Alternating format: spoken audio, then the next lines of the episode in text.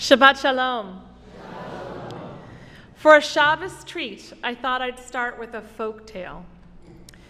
King Solomon pronounces the name of God, and suddenly his carpet becomes magic and starts to ride into the heavens.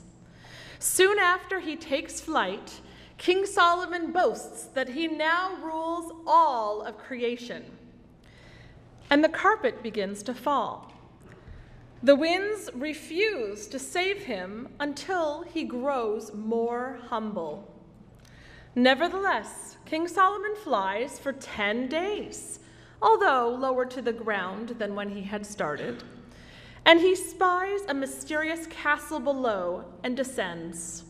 He enters through the gate to a pavilion made of precious jewels and follows a long stairway down, down, down underground, where he finds more treasure in a room full of strange statues, with one realistic looking statue of a man sitting at a table. Suddenly, all the statues in the room come menacingly to life. King Solomon speaks the name of God, and the statues become quiet and still. King Solomon notices that there is something written around the seated statue's neck. It states, Once I was a mighty ruler, but I succumbed to the angel of death. Know this nothing remains of a man's possessions but a good name gained through the acts of a humble heart. King Solomon then understands why he has been led to this place.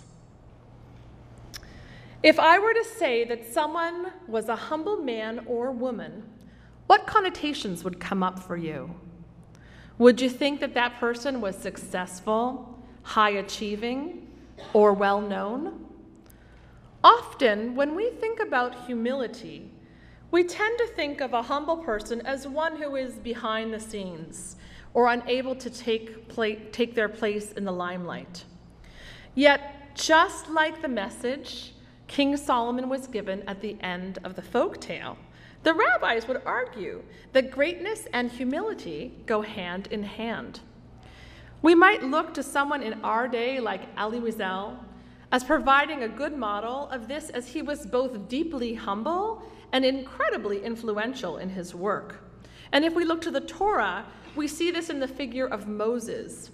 Moses was not labeled as brave, strong, famous, or beloved, although these were no doubt qualities that he had. Instead, Moses was called Ish Anav, a humble man. And it was even because of his humility that God favored him. Judaism teaches that humility in the face of plenty is a sign of greatness. This week's parashah speaks directly to this.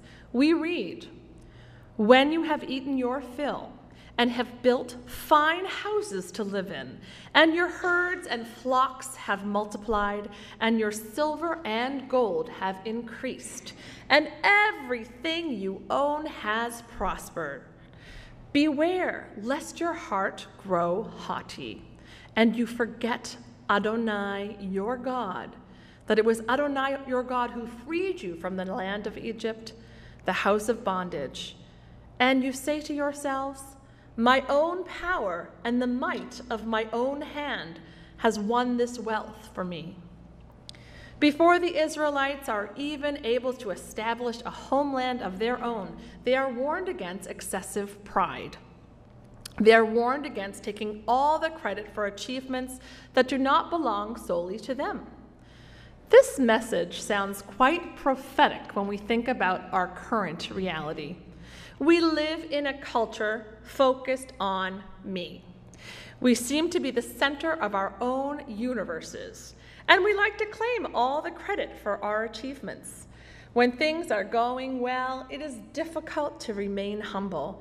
We tend to attribute our good fortunes to our intelligence, strength, personality, and cunning.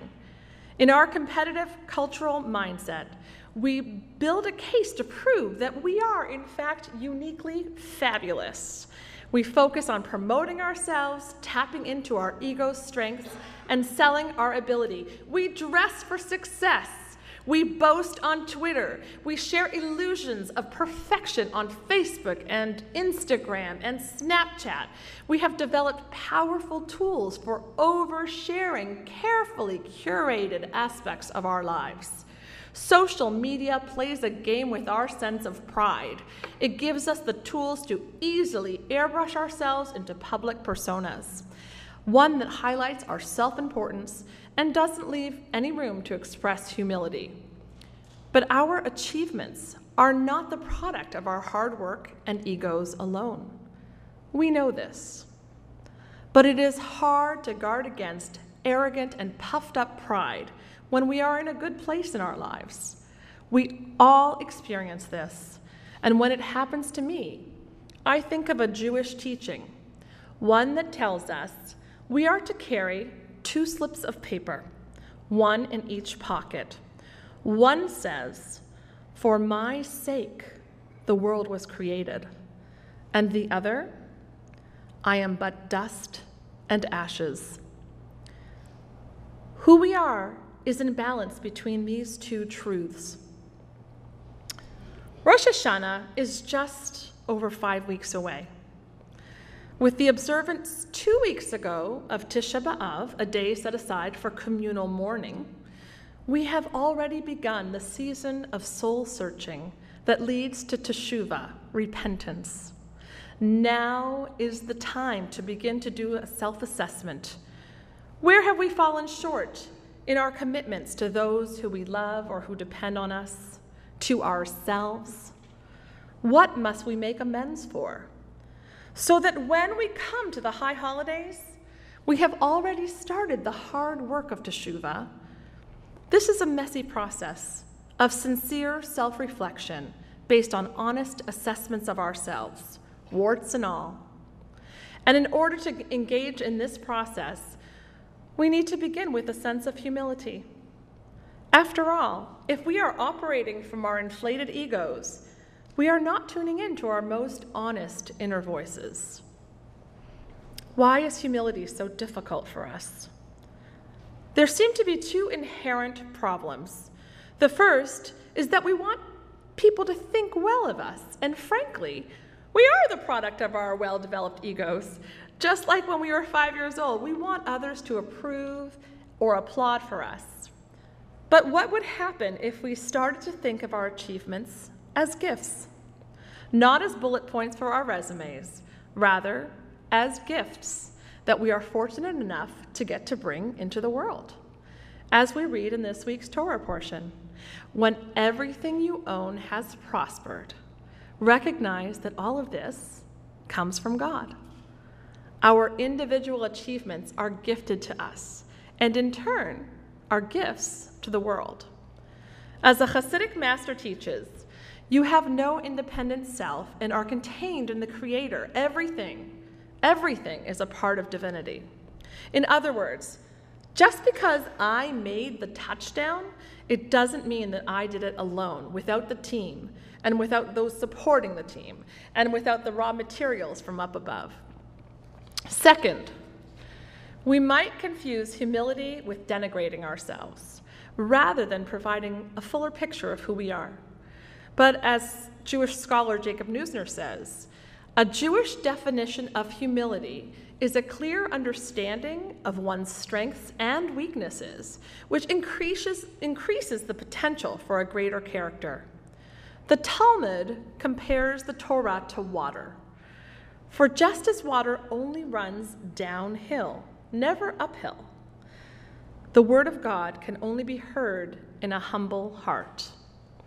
We don't need to boast about our abilities, nor get mired down in our weaknesses. Rather, take in the whole package of who we are. When we are in touch with our humility, we are better able to tune into a more spiritual dimension to our lives. This is an important message for this time of the year when we begin the process of teshuvah. We can best do this from a place of humility.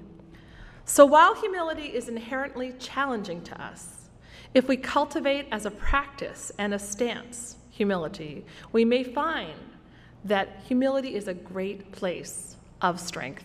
Shabbat Shalom.